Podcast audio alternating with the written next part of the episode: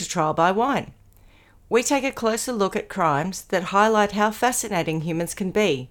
Schmitty, Swanee, and Clarky visit crimes and run them through their jury of three, debating both sides of the case to agree an appropriate, if totally fictitious, sentence.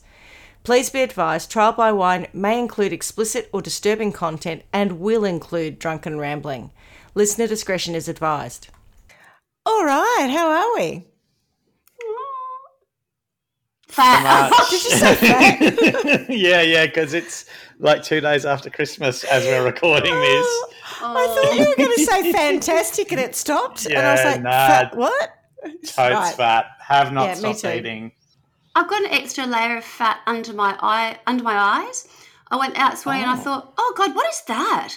And I Googled it and it's like not a bag under it, like it's a white puffy bit. And I Googled it. It was like, it's fluid retention. I was like, if you've eaten lots of salty things or lots of food, I was like, oh, that'll be it. It's just so I've got fat being retained under my eyes in addition to everything else I already had. So I'm very Weirdly, they don't sing about that in Christmas carols.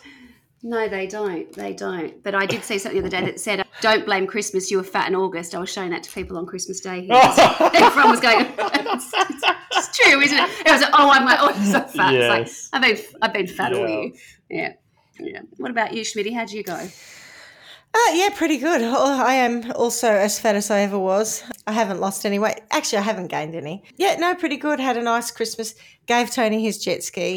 How'd Um, that go? Oh, that was fantastic. So he had absolutely no idea.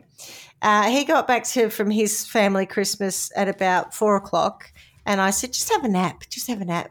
And then my brother showed up. My brother brought it up, and um, they showed it up at about six. And we did the dinner and everything, and then um, we did the present giving and you know, little ruse. Everyone was in on it. So I handed out because I was like, don't give him anything because all the gifts that they were Yep. giving him were related to it. So I handed out a few gifts to various other people. And then I said, here you go, Tony. And there were two, there was a jet ski cover that, that I'd bought for it because the old one's mangled, and then a little box with a key in it.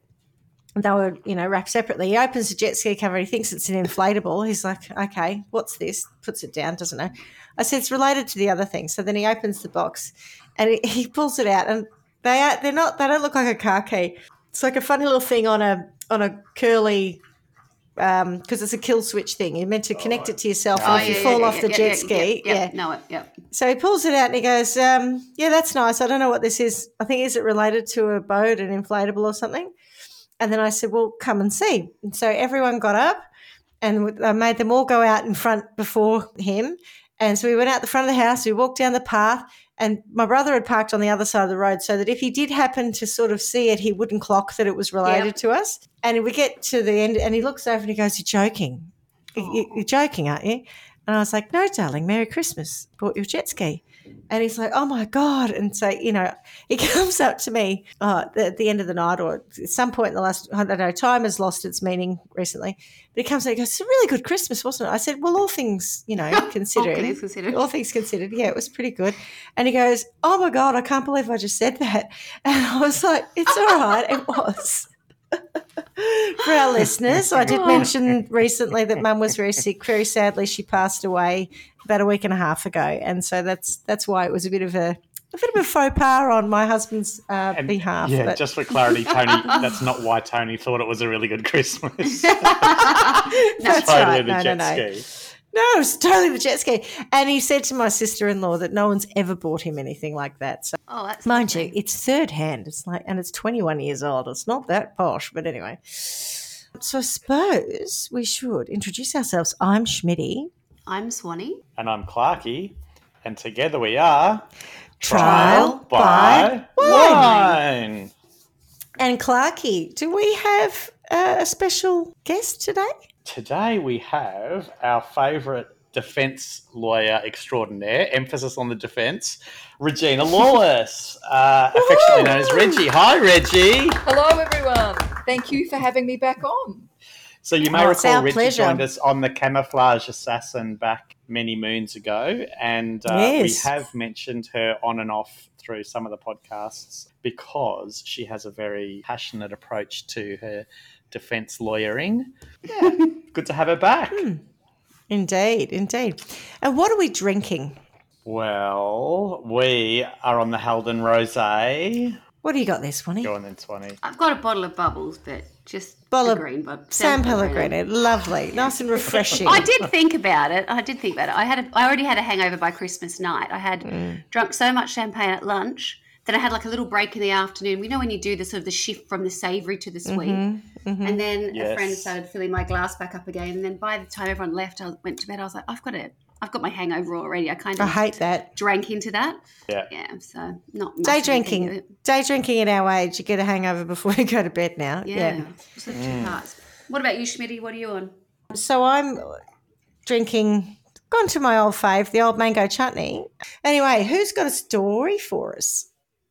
Um, rightio. So I've got a story. If you would like to hear it, Would love to.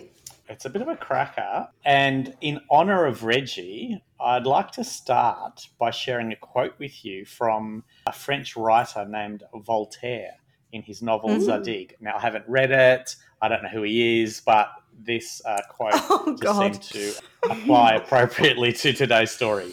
So the quote Oh. is It is better to risk saving a guilty man than to condemn an innocent one. Here, here. Just in case that gives you an insight into where we're going I today. to that. Let's jump into the timey wimey machine and head back to 1959. And we're also going to head to Swanee's corner of Australia. That's right, we're heading to Perth, uh, Western Australia. So, Swanee, you could was to attest to the fact that then. people. oh, I was like, that's not going to endear myself. It's the I was going to say do- there's a I've heard it described as a very awful thing, but I'll just say the edge of the world. I love Perth. You know that. I know you guys so, do. Yeah. Swanee, you could attest to the fact that today people say that Perth is like a big country town. Do they still say that? I mean, they did when we were They there. still do. Yeah, yeah. I think it, and I think it Yeah. also relates a lot to the industry and type of industry that's big here.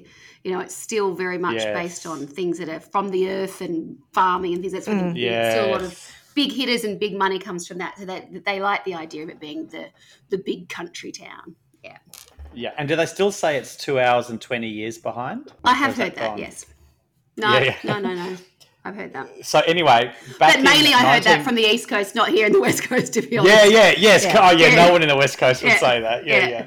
In so in 1959, Perth had approximately 400,000 people, and today it has 2.1 million. So it was a much, much smaller place.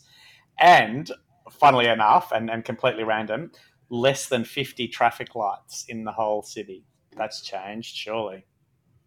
Hmm, not around. that. So that's true. That's true. Just one thing, I, th- I think it is, if people don't really know a great deal about Perth, and I'm not from Perth, I've moved here, and it's only when I leave and come back, it's still not a million miles away from whether or not it's got many traffic lights. It's, it's a massive sprawl, and so it's not particularly built up in any one area. It's huge. Everything's still 20 minutes. Well, yes, pretty much. Now there's probably 40 minutes to absolutely everywhere, but it because it's Right. it's a huge sprawl. But you know, I've seen so many photographs, and I you know constantly hear stories where people are talking about how easy it is to live here, and it's still relative to any city that I can think of anywhere. You can still get places very easily. Our peak hour Yeah. is teeny tiny. It's it still operates in a very not terribly modern city way. I think there's lots Yeah, of there's yeah. lots of ease that comes with living somewhere that's so flat and so vast. I think, even though the population has Yeah. grown hugely, it's still not like Mm. a metropolis as such. No, So our story begins on the night of the nineteenth slash twentieth of December. So not even a week out from Christmas, which is kind of timely for us as we record, not so timely as we go to air. But anyway, so um, the first person we're going to discuss is Jillian Brewer. So Jillian was a 22-year-old socialite and heiress to the MacRobertsons chocolate fortune. For those of you who don't know MacRobertsons, they were a Melbourne-based chocolate maker who created Australian chocolate icons like Freddo the Frog and Cherry Ripe. Right? And Cherry Ripe, that's the sort of stuff you take overseas, right? I think, you Oh, know, totally. you go, oh, yeah, yeah. Anyway, they're good. So are the Freddo Frogs. Anyway, so Jillian lived on a ground floor flat in Brookwood Flats, Stirling Highway, Cottesloe. Do you know what you're going to do to me? I was nearly going to leave that out because I thought, oh, but I figured it's 60 years ago, right? So, you know. you know me. I sleep. You know, I'm still scared about the other woman coming after me. What's her Wiggers! Yeah, there's Wiggers. Yeah, there's, so at least if you know if you could befriend somebody in this story down the track, you could have someone to save you when Wiggers comes to town. Her mother occupied the flat next door. Jillian mm. spent the evening of the 19th of December, which was a Saturday, in the flat with her fiance, Mr. Dinny. At about 11:30 p.m., the couple retired to the bedroom, and then at midnight, Dinny left. So anyway, when he returned at 9 a.m. the next morning to collect Miss Brewer for a game of golf, he found her dead body on the bed where he had left her. Mm. She was lying on her back and appeared to have been attacked in her sleep. There was no sign of any struggle. She had been struck several times with blows to the head, throat, and lower body with a tomahawk. Jesus. Ooh. Later found, right? And, and there was a whole lot of detail which I've deliberately left out, Swanee, to help you sleep at night. The tomahawk was later found lying between a boundary fence of the flats and a shed on the adjoining block. Also used in the uh, attack were dressmaking scissors, which were found on the divider Ah. between the living room of the flat and the kitchen. So a lot happened. Well, right? that's disgraceful. Everyone knows you don't use the good scissors for. I know. You know, my mum would have. So would mine.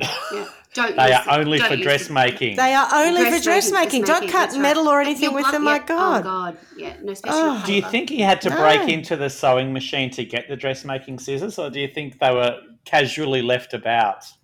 She would have had one of those dressmaking boxes. Do you remember? Did you have them for home ec? Yeah, I do. Where you know, like, But- and it, they were sort of. but did he I was have given to one like fake a Christmas rattan. present when you're little. Yeah. Yeah, they were like Yeah. a Christmas present kind of thing when you're little. I've still got one Did, somewhere. did Yeah. the murderer have to go Yeah. and find them knowing that they would be the best scissors in the house, or did he just stumble across Maybe- them on the bedside? Maybe table, I she'd been is what I doing a little bit of needlework or something next to her bed, and they were there. Mm. Yeah. Oh, they're probably Yes. yeah. with Mr. Dinny. I did, so Right. Mr. Dinny, I, I didn't mention it earlier, but I'm finding it hard to get past it. Does he not have a first name?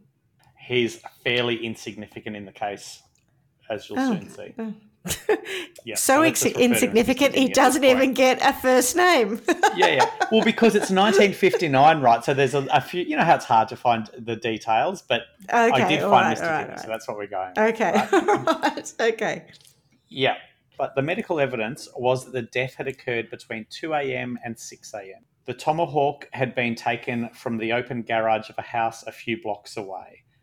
It was ordinarily kept hanging on a nail, and the owner thought that he hadn't seen it there about two weeks before the murder. But they, the police didn't find that out till later.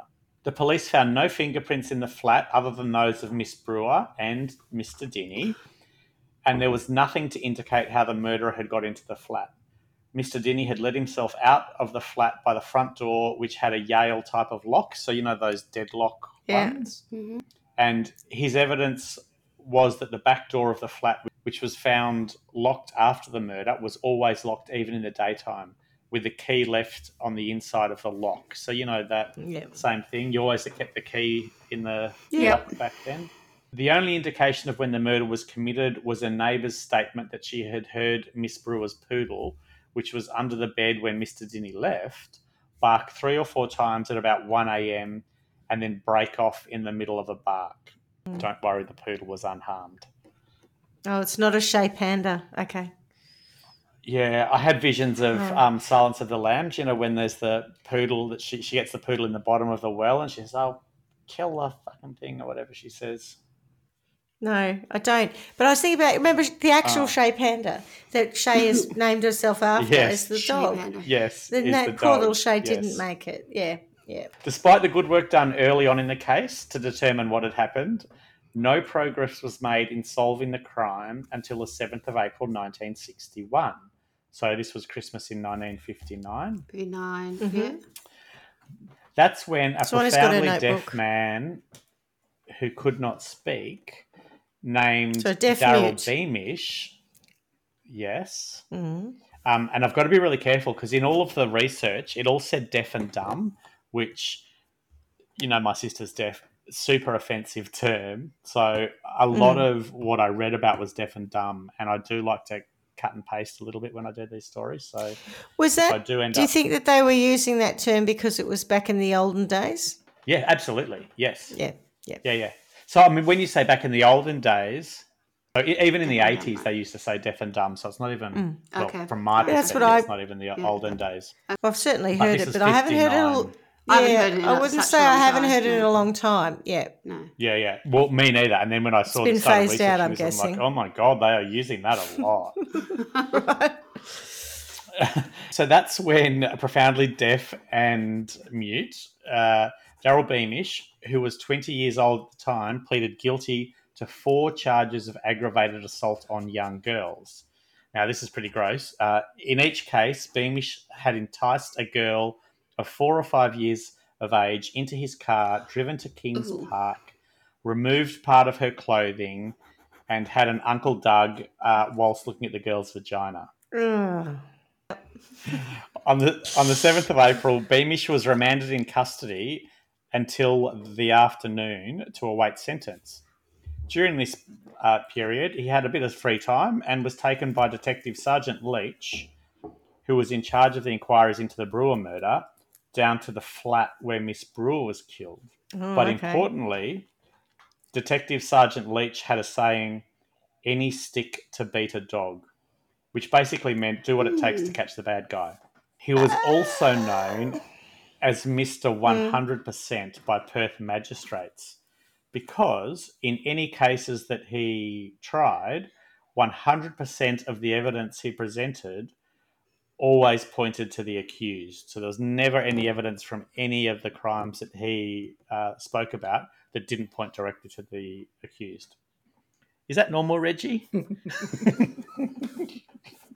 In some cases, it is, but uh, really, there should be a little bit of um, even-handedness in terms of the present presentation of kind of indicates he is quite ruthless with his intent to convict. Is that right? under. Yes, absolutely, Hmm. at all costs. He just it he just really That- wanted a what good I'm clearance into rate. anyway. yeah. It's all about his It's clearance. right? Yeah. Daryl and Sergeant Leitch, Mr. 100%, were accompanied by another detective named Deering and by Mrs. Myatt, a public relations officer and interpreter for the adult. Now, I'm going to have to use the word here because this is what it was called at the time the Adult Deaf and Dumb Society, who had known Beamish for some time and had previously befriended him. Beamish communicated with others through sign language and finger spelling which was very common at the time, uh, which he had learnt at a special school, supplemented by lip reading and gesture. He could utter only a few words and could hear only shrill noises, such as a whistle. Though his Mhm. vocabulary was limited, his intelligence was deemed average, and by average I mean not below normal, and his handwriting was quite fluent. He had held a driving license for some years and he worked for his living. So he was contributing to society as any He wasn't Um, institutionalized, or you know, he, he had a, Yeah, a not at all. Yeah, he, sort of, he was sort of self-sufficient, probably with some help. Yeah. Correct. Yeah, yeah. Okay. So, so at the at the flat, Sergeant Leitch asked Beamish through Mrs. Myatt whether he knew anything about Miss Brewer's murder. Beamish at first denied any knowledge of it, but on the way back to Perth in the police car, he said that he wanted to tell the truth and that he had killed Mrs. Miss Brewer. Later at the CIB office and at the flat, Beamish gave an account of how he had got into the flat and attacked her with an axe and a pair of scissors. He led the police to the house from which he had taken the tomahawk. The morning of the following day, the 8th of April 1961, Leitch, again accompanied by Miss Myatt and Deering, put a series of written questions to Beamish. To make sure he understood each question, Mrs. Myatt also translated into signs that Mr. Beamish would understand. Beamish's written answers to these questions confirmed his statements of the previous day. Later that same And day, and can I just ask, did anyone notice that his face at this point was now swelling from being punched up? Right? Any evidence that he had the shit kicked out of him? there is hmm. no evidence of pre- police brutality in this story yet. Remember, Mr. 100, 100% would never lead that sort of evidence. Later that same day, Beamish was seen to write something on the bitumen floor of the exercise yard of the police station, which included the words Cottesloe and, and I'll say allegedly, I killed lady. Two months later, on the 12th of June, Leitch again interviewed Beamish in Fremantle Prison, where he was serving a sentence of seven months' imprisonment for the assaults on the young girls. On this occasion, Leitch was accompanied by the Reverend Chetwynd, chaplain of the Missions to Seamen, doctor Thompson, the visiting psychiatrist to Fremantle Prison, and the former Inspector General of the Insane, again of its time, not my word. That's a lot of Uh, quite um, heavy heavy hitters, though. Yeah, yeah. Why do you reckon you that know, is? for well, because they were trying to prove that he was insane, or I don't know, They're fitting him up. It sounds to me like they're fitting him up. I mean, his mo, his mo wasn't. His mo was fiddling with little girls and having a wank. It wasn't Correct. murdering Yeah, yeah. people with an axe. yeah, yeah. Yeah. But so if Not you to can get say him that that kind of crime doesn't move to can, can move to violent Gateway. crime, but it could have been Yeah, a yeah. gateway. Gateway. crime, Yeah, yeah. Quick. Oh, have a drink. Gateway. Have a drink. Oh Jesus, not again. yeah. It's all right for you, Swanee, and your San Pellegrino. Pellegrino. Yeah, yeah. Sad Pellegrino. Sad. Sad Pellegrino. so, and Mrs. Myatt was also there. The good Reverend, who had long experience of dealing with the deaf, acted as an interpreter. Sergeant Leitch took Beamish through each question and answer of the written statement of the 8th of April 1961, and Beamish admitted that his answers were true. The Reverend Chetwynd was satisfied that Beamish understood the questions. According to the evidence of Dr. Thompson, Beamish was composed and answered the questions without mental stress. Only at the end of the questioning did he weep for a few moments. Four days later, on the 16th of June 1961, Beamish was charged with the willful murder of Miss Brewer. At his trial before a jury in August 1961, the evidence against Beamish constituted of these four confessions. So, Schmitty, we get the heavy hitters in to hear his confession so that we can use four different people as evidence Mm, hmm of his guilt. His defense was that they were untrue and that Leitch had threatened and teased him into making them with the assistance of Mrs. Myatt and the Reverend Chetwynd. Which reminds me, I've again skipped my sources. I'm very, very good at this. my sources are WA Today, Wikipedia, West Australian Law Review, The Beamish Case by Peter Brett, The Skeptic, Spring 2002 issue, The Herald Sun, Any Stick to Beat a Dog, The Daryl Beamish Story, which was uh, ABC slash Fairfax Media, The Crime Series podcast, and Now to Love. So the reason that I uh, remembered my sources was that the podcast that I was listening to said things like because there is not a direct translation between English and signing, sentences and such are abbreviated or, or can be kind of meanings are used in a particular sign that could mean a, a sentence or could could represent a sentence. For the people here, one of the signs that my sister taught me is you go like this, and that means the plane takes off. So it's a for people who can't see, it's a sign of my hand touching the other hand and taking off kind of thing. So it's that sign is a generic sign for the plane takes off. So there's no word for word translation, I guess. The reason that's important is that the podcast was saying that Mrs. Myatt, so so Leitch asked Miss asked through Mrs. Myatt, asked Beamish if he committed the murder and was willing to assist with the investigation. The podcast suggested that the signs Mrs. Myatt used were something more along the lines of Are you aware of what's gone on and are you willing to help? Beamish had replied, Yes, I'm willing to tell the truth. Leitch had taken that as a confession, and Beamish is going, What on earth is going on here? Were they suggesting that she was almost knowingly misrepresenting the question? No, no, not at all. No, what we're saying No? is that Okay. he's asked a question, she's interpreted into sign language that isn't necessarily Into something which he's taken word. differently. And yes. so it, it it's it leads to the complexity, I guess, of when you have an interpreter involved in any kind of case. And Reggie, you had a bit on that that we spoke about earlier. Yeah, exactly. Obviously, this um, case occurs in the in the 1960s, and the, the law has changed somewhat since that time. But prior to 1980, you would have records of interview um, undertaken by police um, where they typed out questions and then typed out the answers that the alleged criminals allegedly said. That meant that there were lots and lots of cases where clients would give instructions to their lawyers that what was said to have been said by them in records of interview was just rubbish. And this is a bit of an indication about how difficult it is when you don't have something that's recorded.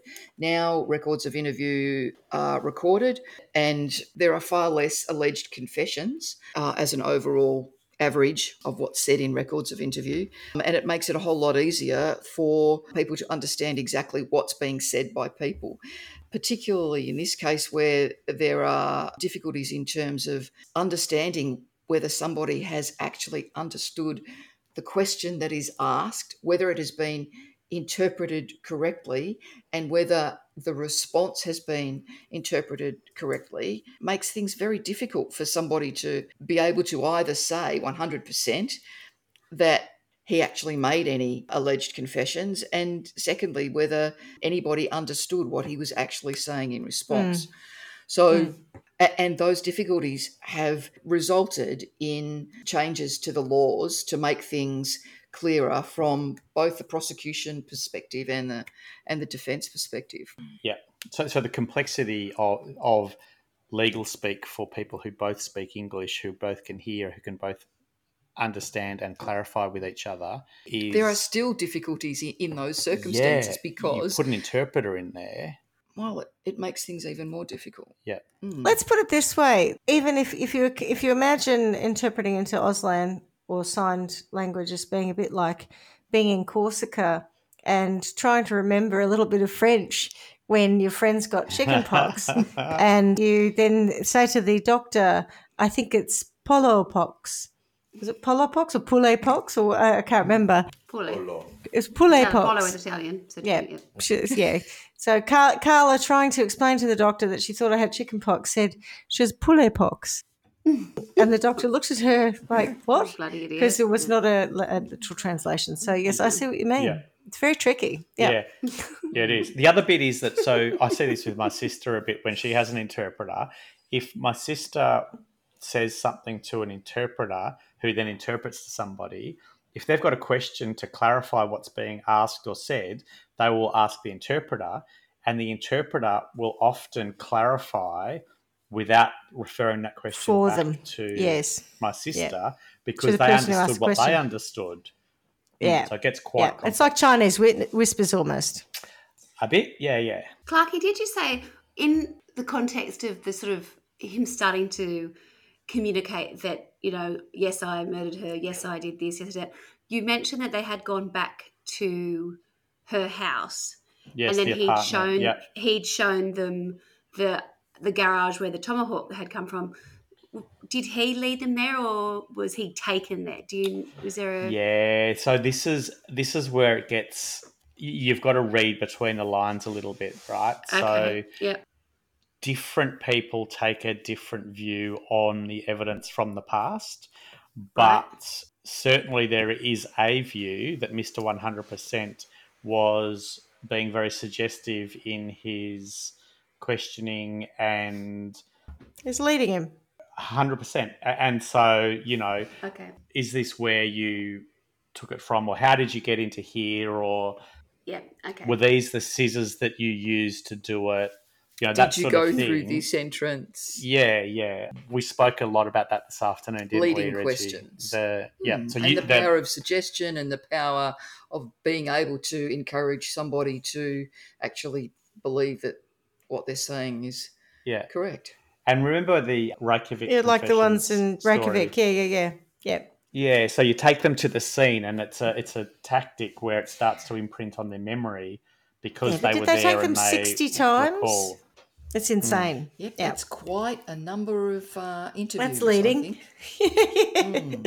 a lot of paperwork. Even in this case, though, you know, now again the the the rules of evidence um, and procedure have changed, but it, it's how he they get the police get to interview him on four separate occasions is just beyond me. and he's That's not got a lawyer, I'm assuming. And at at all these times, he's got no one representing him. There's no mention Yeah. of a lawyer at that point. Because their argument would be, I guess, in those days that the that Mrs. Myers would have been would have been sufficient. Exactly. Because who else was going to? I bet And that's, the- that's the that's, She's an that would interpreter. She's not a solicitor. Or Oh a no, I'm not. That, no, I, you're co- totally correct. That's not what I'm saying. And I'm arguably, he's vulnerable too. So I know what you're saying. Yeah, yeah. yeah. Yeah, But that but- that's they're saying, well, a box a box was ticked. It was the Yeah, fact that he yeah, had this someone person was knowing- there. Yeah, he had an advocate. You know, there was this person, Unbelievable. Yeah. Mm. and the reverend as well.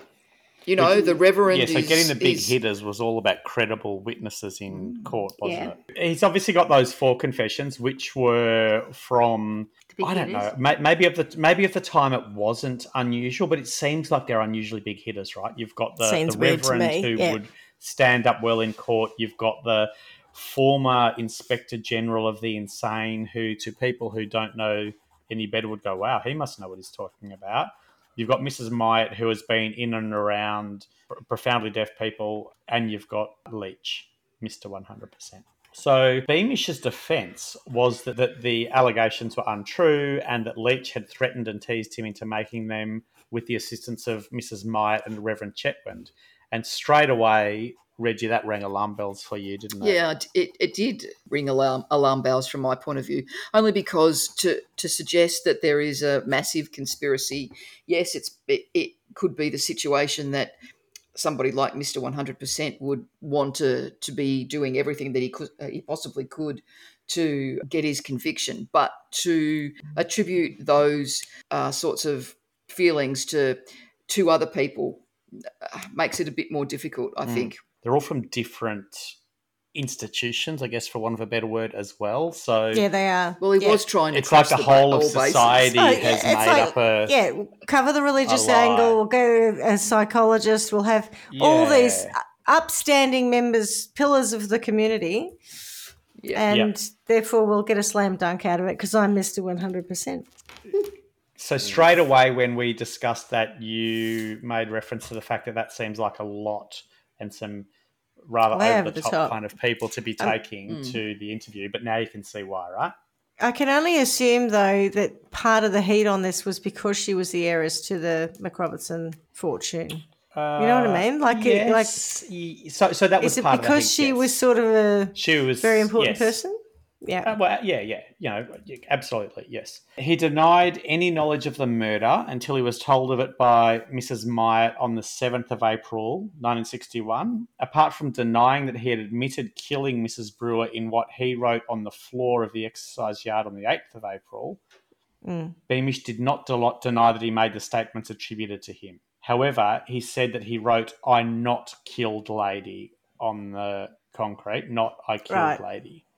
Yeah. And oh, right, okay. there were no photos of that evidence. So you've got, So it's not evidence then. well, if the prosecution say it and the jury No, no. hear it, Doesn't is it evidence or is it not? Well, it is evidence, but it's also likely to have come from really somebody who was in custody with him at the time, which is like a jailhouse confession, which are all, you Mm. know, But you, you made a phrase before, you made a, a comment before about the rules of evidence. Evidence. And I think that often you would spend time trying to have supposed evidence that sort of evidence. Yeah. because Um, it th- would There sway would a be an jury. application that it not be put before the jury. Yeah. That's right. Mm. And the next piece of evidence as well. So his explanation of the details of the crime, which he gave in these statements, was that he had either guessed them or Mrs. Myatt had suggested them to him. So he's quite adamant that he has been led down a garden path. The prosecution was allowed to cross examine Beamish on his own involvement in other unrelated crimes with the consent of his own defence team. And the prosecution's justification for this was that Beamish claimed that the detective sergeant had lied, which was his defense. And because of that, it was important to understand his character. And this one. Yeah, but you'd be Again, all right with that, got wouldn't you, Clarky? That's one of your favourite things. You're always arguing that everything that has ever happened in someone's life is completely admissible in whatever court case we're covering. I think to be fair, it's don't fair to that, say. do? He does. He does. I've to got be it fair to say, I do not always say that, but I would, I will have said something similar to that once before. He's blushing too. Quite regularly. Quite regularly. He's always Not- like, Swanee, do I say that regularly? Yes. Yeah, thank you. Oh, Damn it! okay, You I'll are in it on the big chin then. trouble. Yeah, so absolutely, that's not something that um, the defence should be ever admissible. have consented to. It's not relevant. Absolutely Yeah. not. Completely I agree with you. Reggie. And uh, with, Yeah. with Clarky and I have often had these debates. Yeah. I, I still um, am not convinced on the often, but I will take it that you have both accused me of that. So until we go to court, I will say nothing more. Absolutely. right. So the jury found him guilty of willful murder with a strong recommendation to mercy, Disgusting. and he was sentenced to death. Oh, An there's the appeal mercy for against you. the con- yeah, Okay. an appeal against his conviction was dismissed by WA Court of Criminal Appeal on the 20th of November, sorry, 20th of October 1961. The main ground of appeal was that the trial judge should not have admitted Beamish's confessions of the 7th of April and the 8th of April because they were not shown to be voluntary. But the court held that the confessions had properly been admitted. Uh, an application was later made to the High Court of Australia for special leave to appeal from the decision. That too was refused. However, the uh, death sentence was then commuted to imprisonment for life, and Beamish spent 15 years behind bars for the murder. However, Right. throughout the entire time, he insisted the confessions were untrue and were obtained through intimidation and threats. Now, let's head to 1963 and talk about John Button. So in Oh, 1963, Darryl's The real killer. locked Mhm. up, right? He's locked Uh-huh. up, Everyone's comfortable with the fact that Darryl's locked up. That's all tidy. apart tidy. from we Darryl. Yeah. Apart Yeah, from apart from Darryl. Darryl, But yeah. apart from Darryl, Yeah. everyone is okay with it. Yep, yep, yep, yep. Well, He's got our yeah, I mean, I- I- Mr. 100%. I don't know. like I think there were actually. I, I did hear and see things about there being a number of people who were deaf or uh, Oh, otherwise They may impaired who thought that this was very much a A fit a up. wrongdoing. So I don't think that everyone was, but yeah, I understand what you're saying, and, and it's kind of there's not a lot going on at the moment. no, the law had decided though that there were no Mr. One. Hundred Percent had his conviction. Uh, John Button. So John celebrated his 19th birthday at a dinner at his parents' Perth suburban home, along with his girlfriend Rosemary, who was 17 at the time. The dinner had been pleasant until he and Rosemary had a tiff, and apparently the tiff was over fish and chips. I'm not sure whether it's do you get your fish grilled or fried, Or maybe or- somebody Wasn't stole Bubble and Squeak? scallop or something like that? I'm having that last dim sim. Yes, I don't know. Something along those lines, I reckon. They had a tiff, and Rosemary stormed out and started to walk home. John jumped into his car, a 1962 French designed Simca Aronde, Aronde, maybe, and followed her, trying to persuade her to It get was in. new.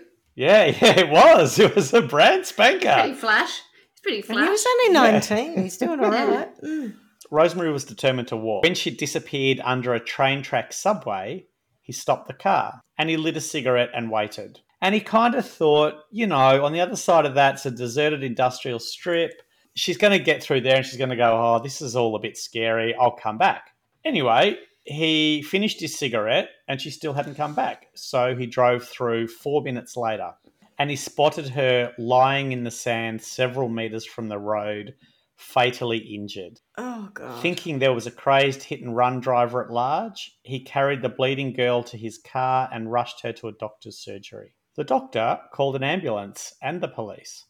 When the cops arrived, they noticed the damage to the left front corner of his car and they questioned him. And he said that he had a minor accident when he ran to the back of a Ford Prefect car three weeks before and that he'd not had the damage fixed as yet. The police looked into it and they found the report of the accident.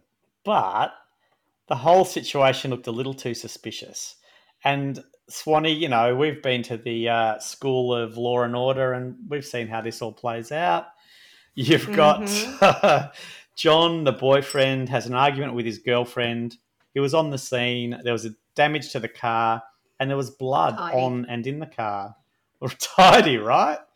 It's Yeah. pretty easy to connect the dots. Furthermore, and completely irrelevant to the actual case, John had a bad stutter, which investigating oh. which investigating police took as nervousness at the questions he Oh. was being asked. Button was interviewed for hours by police. He was not read his rights nor given the opportunity to call anyone. During the questioning, the police revealed to him that Rosemary had died, and an officer accused him of killing her. Button was steadfast in his denial of the murder, and the officers began punching him. Mhm. After five hours, and, and that's the police brutality that you were asking Yeah, about earlier. yeah, yeah. Not Mr. 100%, but Another police officer. who Yep. was equally uh, steadfast in his conviction. Exactly. After Mm. five hours of intense questioning in police custody and some beating, John signed a confession that had been, you said it before, Reggie, typed out by a detective, and he was taken straight into custody. So again, the the typing out of the confession is important Yeah. nowadays, isn't it? It's not, not, allowed nowadays.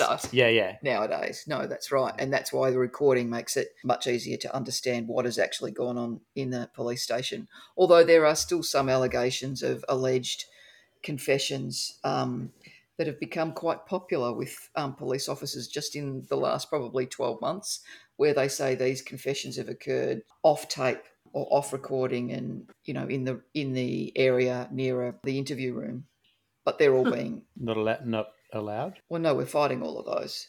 And some of them, funnily enough, police don't continue with. So I've got a trial that will run next year. Strangely, where they're no sometimes the police say, hmm, maybe that didn't happen. oh, They changed their story too. So John went to trial, and at the trial, Was the strongest guilty. evidence, apart from his confession, was that his 1962 Simca Aronde sedan had damage consistent with an accident. That had already been reported. Yeah. Correct. had an accident. Yes, yes. Two weeks earlier. No one's disputing Hmm. that. Yeah, and it's been reported, so the police have a record of that. So Trevor Condren was the police officer who had examined Button Simca in 1963, but when he gave evidence at the trial, he had not been asked what could have caused the damage. He told the appeals court later um, that while the car was damaged, the damage was not consistent with hitting a person, and that three weeks before Anderson's death, Button had reported to police an accident with a Ford prefect that had caused matching damage to that seen by Condren. This accident had been known to police at the original trial but had been discounted as irrelevant. The court had also heard from Dr. Neil Turner, who had treated Anderson. He claimed that her injuries were not consistent with Button's vehicle. During the trial, Button was unwavering in his version of events that he had found Rosemary unconscious on the side of the road and that he had nothing to do with her death. What were her her injuries consistent with? Had she been hit by a car, Uh, or she'd been We'll like you know belted over the head or something? Okay, right. Button was initially found not guilty of murder and also not guilty of manslaughter. And he was super relieved, except three seconds after announcing that he was not guilty of manslaughter, the then jury foreman shouted out, Oh, wait, wait, hang on a minute. I've made a mistake. We found him guilty. Oh God. So, oh, that's horrendous. Never heard that could you imagine? Oh, oh Fuck. tricked Yeah, yeah. Sit down. You had your chance. Yeah. I was just a bit. I was a bit nervous. Yeah, that's right. I, I don't do foremaning very often. I was a bit nervous. we find you not, not, not, not, not guilty. Oh yes, the guy from Vicar of Dibley. No, no, no, no, no. Yes. No, no, no, no, yes. so the jury at his trial convicted him of manslaughter and he was sentenced to 10 years hard labour. Had he been convicted of willful murder as charged, he could have hanged. And because of this, he was advised not to appeal the conviction as it could lead to him being retried and given the death And found guilty. Yeah. Oh God. I don't think I realised the hard labour thing. I thought sounded like that was something that would predate all of this. I thought that sounded like something like if you're a convict or something. I didn't realise that that was. Well, once you're You're once you're charged and guilty, you are a convict. Oh, yeah, do you know I mean? Sorry, I mean I do. but, you know, I do. But do you know what I mean? I didn't know that Yeah, that was yeah. what it would be described as. I'm surprised by that. Well, if Perth was 20 years behind then, it takes you back to the Fair kind enough. of Yeah. 40s. Fair enough. Yeah. In 1965, Perth introduced a parole system and uh, existing prisoner sentences were reviewed to include a parole component. Button received the eligibility for parole after five years and was released due to his clear record in prison. So he only served five years of his 10. Taking it back a little bit, so on Australia Day, being the 26th of January, uh, at least for now, in 1963, a gunman goes on a rampage, killing two people and injuring three others in the Nedlands and Cottesloe areas. And similar murders continue for a while afterwards. And then the rifle that was used in the murders uh, is found in a bush. So police go, haha, we're going to stake out this area, hoping that the gunman will come back to collect the gun. And two weeks He did. later, the gunman returns and police arrest him. And he confesses to 22 violent crimes, including the Australia Day massacre. On the 1st of September 1963, a man named Eric Edgar Cooke was arrested and subsequently charged Ah. with five murders. Ah. Four of these murders were con- committed in 1963, and the Mhm. other several years earlier on the 30th of January 1959. Cooke confessed to these five murders, and the police, after inquiry, entertained no doubt about his responsibility for them. The first of his victims, a woman, had been stabbed. The second and third were shot at different places on the same night. They were the Australia Day killings. The fourth, another woman, was strangled, and the fifth, the young girl, was shot. Cooke was tried for one of these murders in November 1963, found guilty, and sentenced to death. The jury rejected his plea of compulsive insanity. After he'd confessed, a detective sergeant named Dunn remarked to Cooke that it was a wonder that no one had been taken in for one of his crimes. Cooke replied, You can be assured, Mr. Dunn, that no one has been charged or is doing time for any job I've done. Liar. Five days later, however, on the 10th of Compulsive September, insanity. Cooke, det- Yeah. Cooke told Detective Sergeant Nielsen and two other police officers that he was also responsible for two further killings, for which two other men were then serving sentences of imprisonment. One of these was Jillian Brewer's murder. On the 13th of September 1963, the police asked Cooke to explain how he had killed Miss Brewer in 1959. He then gave a fairly detailed account of the crime, in which he described how he had gotten into and out of the flat, the furnishings of the flat, the weapons he used, and the blows he inflicted on Miss Brewer.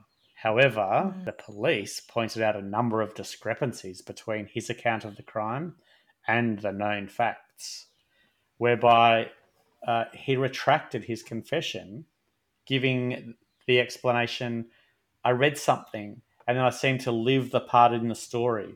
I can see now I couldn't have done it, but I had to have it proved to me one way or another. It seems so real to me sometimes, but I see now I couldn't have done it. But Cooke also confessed to another murder, that of Miss Anderson. He provided a great detail of how he had spotted her just after she walked under the subway, waited for the traffic to clear, then lined her up with a car he had stolen that night, a 1962 Holden. He described how she flew over the bonnet, over the roof, Ugh. and disappeared. He had then driven the car to a park three kilometres away and crashed it into a tree to disguise the damage. The Holden's owner was contacted, and he and police records confirmed that his car was found crashed into a tree in Kings Park the next morning, just as Mr. Cooke had described. The police took him to the site and again pointed out a number of discrepancies with his story. And you guessed it, he retracted his confession. Then he confirmed to a senior officer, Inspector Lamb, that he was sure that he had not killed Miss Anderson and Miss Brewer and apologised for causing trouble. About a week later, Cooke told his solicitor that the police had shown him that he could not have killed Miss Brewer, and he again said that he sometimes became so engrossed in what he read that he became part of it. He told his solicitor that he had read in the newspaper where Miss Brewer was hit, but after further conversations with his solicitor, he again insisted that he had killed Miss Brewer and Miss Anderson. Mm. On the 9th of October 1963, in talking to a detective who escorted him to Fremantle Courthouse, Cooke said that he had killed Miss Brewer and that he had been in both Miss Brewer's and her mother's flat next door on several occasions. Oh, He yeah. said that on the night he killed Miss Brewer, he entered the flat by the front door, which was open, and left by crawling through a flap in the bottom of the back door. On the 31st of October 1963, Cooke affirmed to the Reverend Sullivan, who was visiting him in prison, that he had killed Miss Anderson and Miss Brewer, and gave a detailed account of how he had killed Miss Brewer.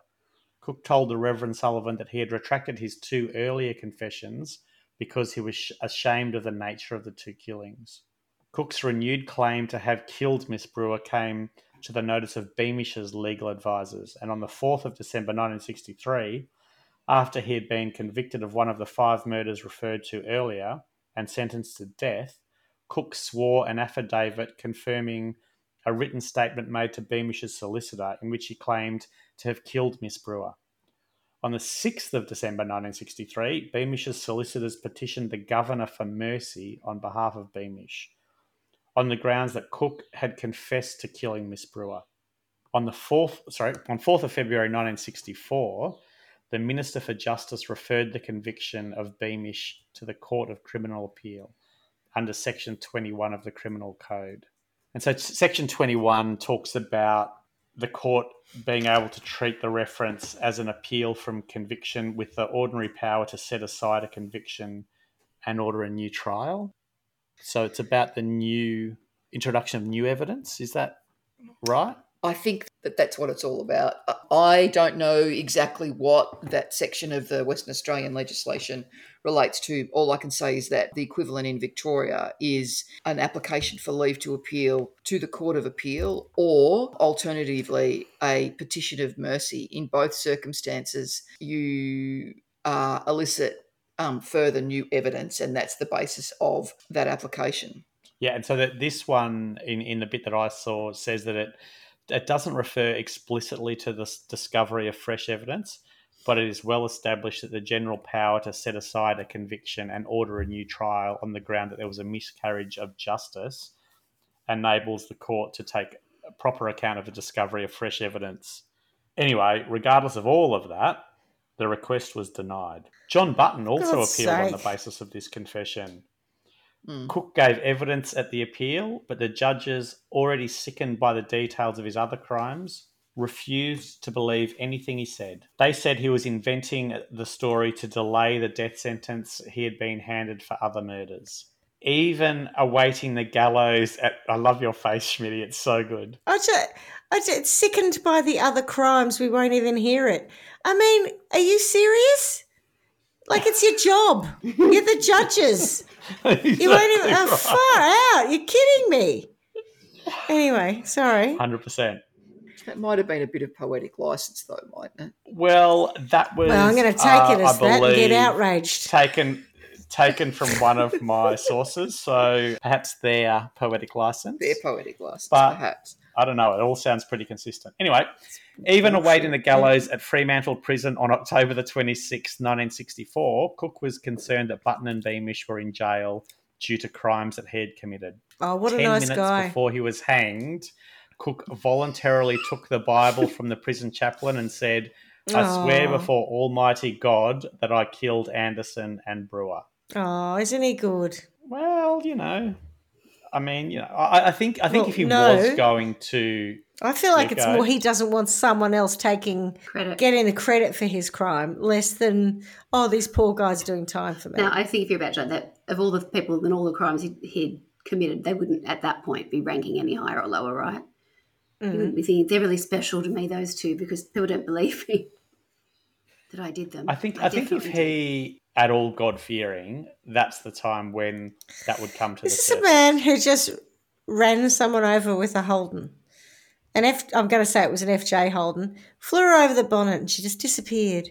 This this guy's not God fearing. This guy's a psychopath. I think there's a there can be a disconnection between what happens in people's lives and when they're confronted with death. If they do at all look back, they go, "Hang on a minute, here's a right, I've got a wrong right now." Other people will take it to the grave, one hundred percent. But I guess what I'm saying is that if he was going to do anything, that would be the time that he would do it. Yeah, I just like the fact that you got your words around the wrong way, which made it funnier. Which bit? Uh, I think you said I've got to wrong, right this wrong, or right this, wrong this right, or something. Anyway, was I think I said I've got to Oh, write this wait. wrong. Isn't that right? Correct. oh, I feel like I'm. we'll see I'm okay. when I with edit back. All right, Yeah, you, you'll cut your bit out. That's what'll happen. I absolutely will. Yeah, yeah, yeah, totally. yeah, right. John Button was released from jail after five years, but he never gave up trying to clear his name. Fair enough. In 1998, Estelle Blackburn wrote and published a superb biography of Eric Cooke. The book purported to include new evidence from two witnesses who had come forward during Miss Blackburn's research. Their stories cast doubt on the conviction of John Button. The book's publication received wide publicity, and the new evidence led to the WA Attorney General agreeing to reopen Mr. Button's case. Public expectations were raised that the new evidence would exonerate Mr. Button. And of course, to many people affected by the death of both Mrs. Miss Anderson and Brewer. indirectly, I guess, uh, Miss, Brewer, they were all traumatized again. However, this time the defense were a little bit more clued on. So there was a bit of a team of people now working on this case going, we need to get this right. And they managed to find a bloke named William Rusty Haight, uh, H A I G H T, not H A T Right. Uh, right. from the United States, and he was regarded as the world's leading expert on pedestrian crashes. Uh, he's he'd driven in more job. than seven hundred. I know, right? Oh, how bad! Oh. But just to explore how bad that is, he had driven in more than 700 staged crashes, analysed the results, and testified in scores of court hearings. So, uh, Rusty reviewed the evidence and he said that he couldn't draw a firm conclusion uh, about which car had killed Rosemary. The problem that he saw was that no cars of the vintage of those said to be involved had ever been crash tested in a car versus pedestrian situation. Mm. So they brought him out to Western Australia to carry out the tests needed. And a major problem with uh, Cooke's evidence at John Button's original appeal was that the car he stole was fitted with a steel sun visor.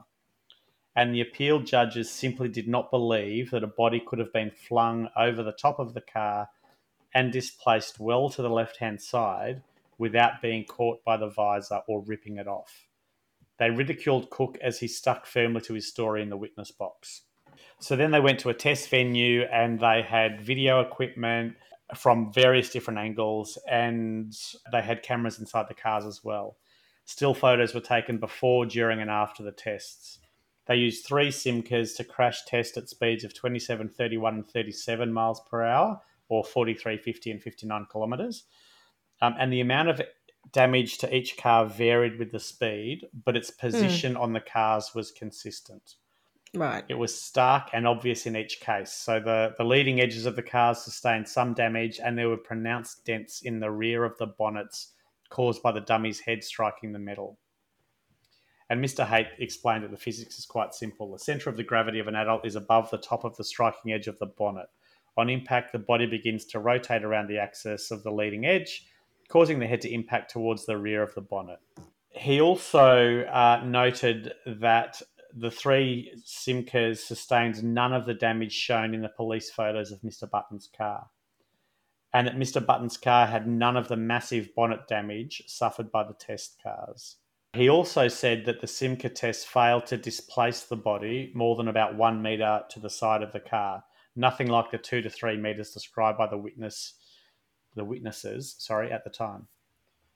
Uh, so he was very easily able to say that the Simca could not have been used to uh, strike Miss Anderson with sufficient force to kill or even seriously injure her. So then he had to do the test on the Holden.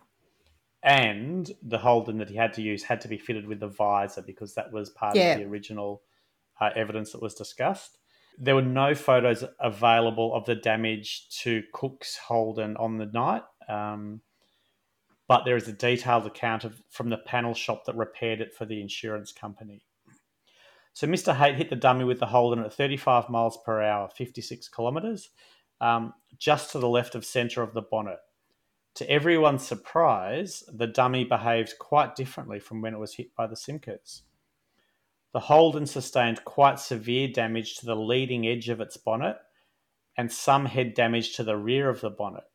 The dummy then cartwheeled towards the roof of the car. It struck the visor above the left hand side of the windscreen. Mr. Haight said in his evidence that the visor did play a role in the body motion, but not the role suggested by the Crown at Mr. Button's original appeal in 1964. The visor flexed and distorted, but popped back into its original shape without even cracking the paint. So there was no discernible damage to the visor. But contact with the visor caused the dummy to deflect laterally to the left of the car, a distance of about 6.5 feet, so roughly two metres, well within the range described by witnesses. Yeah. Yeah. So he was able to declare that uh, Rosemary's death could not have occurred the way the court other had car. suggested, Yeah. but absolutely the way Cooke had described it. So on the 25th of February 2002, the Court of Criminal Appeal quashed Button's conviction after evidence from vehicle crash experts proved that Mr. Cooke was the culprit. It was then, at the time, the longest period between conviction and exoneration in Australian history. So, also, um, John Button now spearheads the West Australian Innocence Project, which, Yeah. as we know, uh, aims to free the wrongfully convicted. Also, once Button's conviction was overturned, the other bloke and- should have a go. uh huh, hmm he did. Darryl. And Darryl, yeah, that's because he took notes. I couldn't remember his name.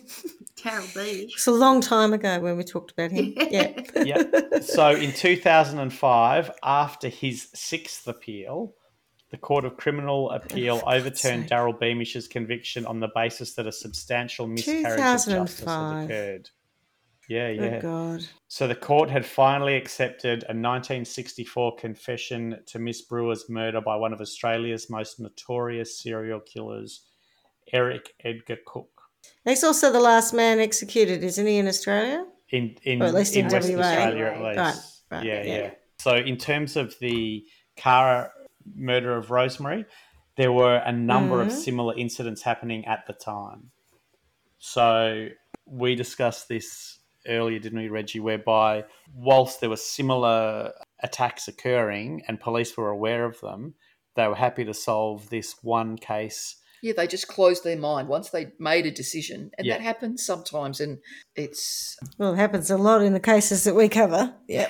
it's difficult to to be able to uh, understand it from a long term perspective because what you really want is you really want to as a as a prosecuting um, officer you would want the people who'd actually committed the offence to be punished, not just anybody who you can fit into Yeah, yeah. into that set of circumstances. I also think that part of the good thing is is that evidence uh, has changed over such a long period of time. There's scientific investigations are, are much more accurate. You know, you have um, proper DNA testing, which has previously resulted in convictions for people, uh, some of which have now been overturned, and that better scientific investigation assists in people not being convicted.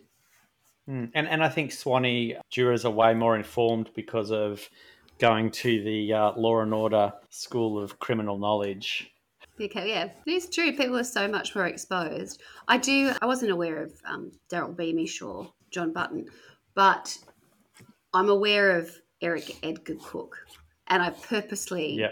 avoided doing it as a crime because I, I don't because I, I didn't grow up in Perth. Obviously, I don't know about it, but I do have a connection, and it comes down to proximity. So, as I've mentioned before, I live in Cottesloe, and he murdered someone about mm, a hundred meters from our back, no. uh, our back fence. So I was just joking saw when I said it was in your Mm. street, but it was more No. or less. So Broome, Broome Street, which is probably one of the biggest streets, um, that's not the highway, the biggest street through, it basically runs from North Cottesloe to South Cot- Cottesloe. There's a location called the Cottesloe Civic Centre, which is also where I was married.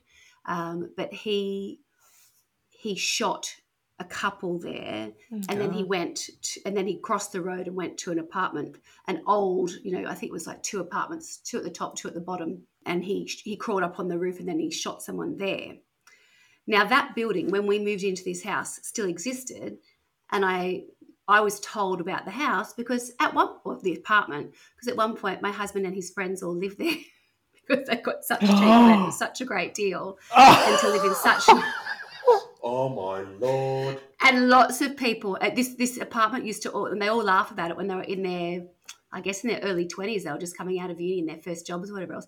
This apartment, this building was kind of a bit famous, but it, you know it's opposite the tennis courts. It's just up the road from the beach. They all loved it, so they all lived in different. You know, there's four, two up, two down. Jeremy lived in one downstairs, I think, and friends lived above it, or vice versa. But only uh, last year it was actually demolished, and now they're doing um, another development there. But that's that was one of the locations. So that is Yeah, all. I mean, when I say 100 meters, it probably isn't even 100 meters. It's not 50. Well, maybe it's 50. It's so close. We have a back lane at the back of our house, Mhm. and then on the other side is a house, and then that is Broome Street. And there's lots of other connections around. You were talking about Nedlands before, and that was like Yeah. Nedlands and Dalkeith. Everybody's parents live there. You know, there's it's that story Mhm. that everybody's somehow connected. Something happened in their street, their neighbour, their this, their that. Schmitty, any thoughts? These carriage, miscarriage of justice shit me to tears. and of course, I blame in some respect Mr. 100%er, but then there's the police who then just wouldn't believe that Button couldn't possibly have run his girlfriend over because they were having an argument about whether or not a Chiko roll is better than a spring roll. And we all know it's a mhm. Chiko roll, but you know, that kind of nonsense. I think that's the problem when you're dealing with someone like that who just doesn't seem to have a moral compass. There's nothing to say that they would or wouldn't lie, and they retract their statement, and they'd say it again, and that, and there are too many differences between them. So it is difficult to be able to say, did he really do it? Uh, swearing on a Bible, big shit, mate. You know, like who cares? You, you're a monster. So I don't really think that you, the fear of God is in you. So I think from a sentencing perspective, from my from where I'm at, I have a sentence in mind uh, for. Well, I think for the Mr. Hundred Percenter, Leitch was it? Leitch, yeah. And I think because we started with the very sad death of the heiress to the MacRobertson chocolate. Jillian Brewer. Yeah, no, no. Uh, the more important thing is the eh, is the fact that MacRobertson chocolate because they actually were the founding company that um, became Cadbury eventually, and Ah, right. one of the things that they created was snack. You know, the snack chocolate, which has got the forgotten different. about it. Well, it still exists today. Does it? Yes. Where? Well, in Victoria, you can buy it. Is yeah. that the different It's the one with don't think you different can buy it. flavors. Really? Like I know it's can. it had five different flavors. Yeah, Yeah, the little pineapple. little Yeah. pineapple. Oh, I love that. Maybe a and strawberry. strawberry. See, yeah. And one Turkish delight. And a Turkish delight one. I love the Turkish delight. I Caramel and totally Turkish forgot- I don't think we have it over here. I'm sure of it. I've I never seen hate the pineapple and, I there's hate the strawberry. Is there a caramello as well? There's a caramel there and a a, Turkish caramello. delight, and then everything else is disgusting. I think it's maybe orange, pineapple, and strawberry. They're Maybe all a mint revolting. one. Was there a mint one? Mm, I'd be all right with that. I don't remember I that don't being think in so. there. Not in snack. Anyway, so That my sweet. My sentence for Leitch is that he gets the snack bar with only the flavors he hates, and it could be that he hates Turkish delight, whatever. Which you know I don't understand because I love Turkish delight, but he gets to only eat snack chocolate of the flavors that are the ones that he finds the most repugnant. And because I think that is quite a fitting sentence for a person who, you know, just made up his mind that Mr. 100%er, you know, this, I I found a vulnerable person. This is going to be a slam dunk. So he can eat snack for the rest of his life. And that is not a euphemism. Eat smack. Um, and I suppose same for the other the other police who did the same thing to Button. I can sort of see how that could happen, though. You know, like I can see that. Yeah, right. you- Occam's razor, right? You you talk about that a lot. Yeah, yeah, the yeah, obvious one, the most obvious, except that there was no evidence, apart from the damaged car. which was not consistent with anything.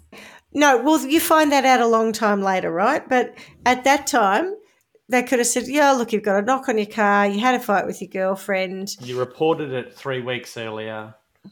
Oh, premeditation, then, um, whatever." At the end of the day, it is it's lazy. It's lazy. It's going, "Oh, it must be this guy." But but as we do know, more people are murdered by their people they know or their partners yeah. than strangers. So the idea of just a nutbag driving at you for no apparent reason and knocking you over, um, because if they hadn't been connecting all these other murders at the time, I can see why they would not necessarily have picked that up. But they can still still eat snack, shit snack. I think the most important thing is to get to the bottom of um, the snack flavors. So I've googled it, uh, and the reason I and the reason I haven't So did and the reason I haven't seen it is because I wasn't thinking of it as being in a. It's in a like, bar. I, Yeah. I, well, I've not seen it in a single bar, like a small individual. No, no, it's Ah, a yeah, right. two hundred Although I think thing. you did Yeah. historically, okay, but you I can agree, buy it yeah. as a big block. And where I'm a little Yeah, bit confused is we, we, we, were, we were strong. So strawberry, pineapple, Ugh, orange, ugh. I told you, Turkish orange, delight, revolting. caramel, Yeah. and coconut ice. Does anyone remember that as a I see. flavour? I, yeah, I remember. That's what I was saying. Mint. That's I like- a white I don't. one. coconut. That'll be okay. coconut ice, I suspect. So it's a bit yeah. like a bounty or a coco. Uh, what do they call it? Yeah. Yeah. It's coconut. Golden Rough. Yeah, it doesn't. One of I'm these I'm kids very is not familiar like with the Golden other Ruff. ones, though. Yes, that's exactly right. But um, you've taken me back. Though I have not thought of snack in such a long time because historically, and certainly around Christmas, I was the child who loved these sort of like strawberry, pineapple, orange fondant kind of It's so Oh. sweet. that other people hate. Now, I- now I haven't had it in such a long time. Yeah, You know, roses or whatever. What, what other boxes Ugh, of things we used can't- to Oh, get? they're no, not um, sweet, aren't Favorites, they? yeah. was it no roses? Uh, Yeah, and favourites. Quality right. Street. Quality Street. Yeah, yeah. Quality Yeah. Street, And- yes. And people would open up the tin and I'd be like squealing through to yeah, try and get the there were like four and that you liked, Mm. and the rest were Yeah. rubbish. Exactly. Yeah. Oh. And they'd be left for forever, right? I'd eat the coconut and I'd eat the tu- and the Turkish delight Yeah. and the mint stuff and caramel. I love caramel, but Caramel, all those hundred percent. Yeah, yeah, sickly sweet, fruity Oh, ones make me just Yeah. ugh, turn my stomach. yeah. I agree. I agree. Right. Gosh. So there you go. So show there you go. You've uh, sorted out the important Yeah, that, that's got to the real matters, the, the the real heart of it. That's Yeah. right. Snack. Anyway, Anyway. So, sorry. to distract everyone with the uh, sentencing of shit snack, but shit snack for bad detectives. also good Yeah. sentencing. That was very good. Hmm. What about you guys? I was trying to think of something, and I, I was sort of coming falling a bit short with uh, Detective Leitch. It's it's one of those things that you know, twenty years ago I could say what I wanted to say and it not be deemed inappropriate. But I would like him to have to try and be in a situation like poor um, Darryl, where he was trying to communicate. Imagine being in a situation of immense stress. you know, I mean, I just know what it's like when I see the booze bust and I haven't been drinking. It changes. You know, you have a reaction to things which is not what you normally do. you know, things really that are. good- yeah. You don't have to be doing anything wrong to feel something. You, you know, because we do- Instantly, police come up behind me, and I'm like, "What am I doing wrong? What am I doing? Are they going to call me out?" You know, and I'm Yeah. doing nothing wrong. Yeah, And yeah. that's the most basic example that I can think of because I think, gosh, you know, I'm not done, done anything wrong and everything's fine. But it, it changes. So imagine when you start to layer all these Yeah. other things that and you can't is in a situation communicate. where You can't hear anything. Yeah, it's oh, I can't shocking. even imagine. And Shocking. you know, it's not, and that's why I think you know, in some ways, I don't, I don't want to say that that is a, a punishment because, as you know, people have very rich lives who have Hmm. disabilities or you know, whatever you want to sort of Yeah, particularly describe it, but. Correct. But certainly back in the late 50s, early 60s, you know, you probably would have been just, I don't know, marginalised, ignored. And I actually think there's a building here that's often referred to because it's, again, in Cottesloe, and it's a grand old building that's quite derelict. And they're always talking about that, what they're going to repurpose it is, repurpose it as. And it is the Deaf Society, I think. So when you were Yeah, talking about it before, I reckon that's where the, the person has yeah, come from. probably so is. Yeah. it was probably within this area, that kind of you know how everywhere, like certainly where I grew up in Wollongong, we would call the institution that everyone talked about was Greenacres, and that was where if you had any sort of um, uh, what don't know what you call it these days, someone who is a mentally Special, uh, special, Special needs, or yeah, Yeah, everyone would say, "Oh, you go to Greenacres," so that was kind of a thing. like the blue So- bus. Yeah, Yeah, but everywhere has their sort of yeah. you know, again, if you had mental health issues, I think in Wollongong it used to be World 20 because that was where the mental health ward was. Every little, you will have it where you grew up. We don't really talk like that anymore. But certainly in of that time, it was like, I guess it was just a way to sort of just, I don't know. So I think to help you in your sentencing for Leitch, Yes. I think what you're trying to say is it's it's not so much that we have to make him deaf or give him a disability, but just you know, Hitchhiker's Guide to the Galaxy, and he gets a Babel fish. And he sticks it in his ear, and then he can it translates everything, and he can understand absolutely everything. Maybe we give this guy a broken Babel fish. When you stick that in his ear, it's the opposite, and everything that he's asking people, everything that's said to him is a confusion, and he's not Yeah. understanding it. And so then his clearance rate goes from 100% to zero. I like it. There I you like go. it. Mm. Mm. Because he's getting Because it clearly that's what motivates people. And he's eating shit snack. yes, like that's it. what motivates Shit him is to get 100%. Yeah. And clearly, I've never read Hitchhiker's Guide to the Galaxy because I've just found out why Babelfish is the name of a translating. Yes. I love it. Bing! I was Never, today old never, I just, yeah, never heard of it. There you go. Yeah. That's all right. And I and one of my kids did it like as, as some for school where they had to do like Japanese or something. They had to, to um, review three different things. So they one of them did that, but I don't know that there was any comment about where the name originated from. So it was totally never never given any thought. But I've just learned something. So that's Sort very of good. Douglas Adams for you. There you Well, go. there you go. Yeah. All right, Clarky. So there's two points I guess I'm kind of wondering about. So one is one is the juror, the, the foreman of the jury, who said that you're not guilty. Um, Oops. like I mean, what? what? You've got to remember, though, he would have been very stressed. Right? nervous, I understand yeah. that. I Very told I you, understand that. also guilty as charged.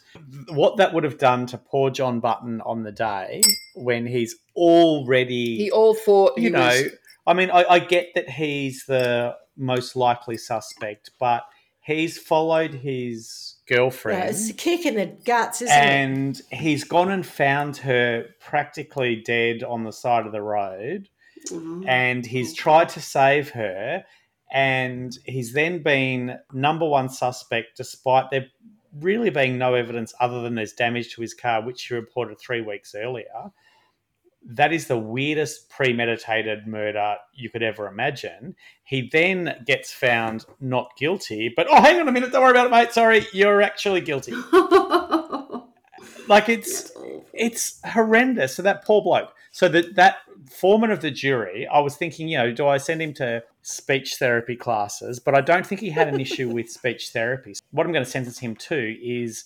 Um, my sister, because she was deaf, used to go to speech therapy. Her and mum would go, but because I was too young to be left at home, I would be left in the car. So mum would leave the car ignition so much on better than leaving you at home. Right. right Yep. with the Mhm. radio on so that i would have something to do and i would have to hang out in the car by myself for the duration of the speech therapy lesson week after week after week so i think i want him It was of to its do time, that and listeners. It was exactly. of Right, its He taught time. to Like- drive. Yeah. like nowadays you can't do that at the casino i don't know why but back then that was that was a legitimate babysitting technique You can't do it with a pet now. That's absolutely right. yeah, that's right. That's how that's how mad this world is. So I want him to be sentenced to having that hour in the car to re- to effectively look in the rear vision mirror and repeat what it is that he's actually going to read out until he can get it right, and then once he can get it right, he can Guilty. go. Yeah, yeah. Guilty. Not not not not guilty. No, no, no. Just guilty. No knots. No, no, no, no, no, no, no, no. Yes. Yes. yeah. The other bit I'm really wondering about is we all talk about the good old days and how they were simpler. And I think as long as you were on the right side of the law and society and all that sort of stuff, sure, it was simpler because, you know, everything was black and white. old mate down the road was a pedo and got victimized by everyone from it, although he'd Whether he probably never was or been not. convicted. Although or, he probably wasn't. Yeah. well, no, no, there were there were definitely ones who were and, and still are. Have we, we've discussed that, haven't we, in my family? Yeah, yeah. Anyway, What? I'm not sure we have. Moving along. Moving right no, on. I'm sure we have. But anyway, we were probably all drunk at the time, apart from you, Swanee, who just forgot it. Mhm. Anyway, there are so many people who were accused of things, and it was just accepted that they did it, regardless of whether it was through the Whether legal were just process or not. or insular or Whatever it the was, right? You or were, gay. or whatever. Yes. Yeah. You- Or gay. it wasn't just the label; it was all of the stuff that then came with that, right? So if you were the one who was labelled as the weirdo, the the pedo, the bloke who did it, whatever that murder was, you know, whatever it was, you suffered a lot. And I bet if those people were all get together now and go, oh, things were so much simpler back then, they'd all be going, "What a load of you. old No. shit." That was not simpler. That was absolute hell. And deafness back then was actually that people used to talk about is it worse to be deaf or blind? Nowadays, deafness is so much more integratable into society because of ironically because of phones that before people couldn't use. So, so there's a lot of things that were really simple for a lot of people back then, and a lot of things that were super, super difficult. So I think for everyone who go, looks back on the good old days, if they could just consider some of what we've discussed tonight and how many injustices there were, how easy it was to write someone off as guilty or Schmitty gay or whatever it might be, and then they just got teased, victimized, abused, whatever it might be. Yeah. I think we can all Yeah. go. It probably wasn't as simple as it was. So that was the one that I haven't got It a wasn't. It was a terrible time. I I mean, there were things that were simple, right? But but there was a lot that wasn't. A lot was super complicated.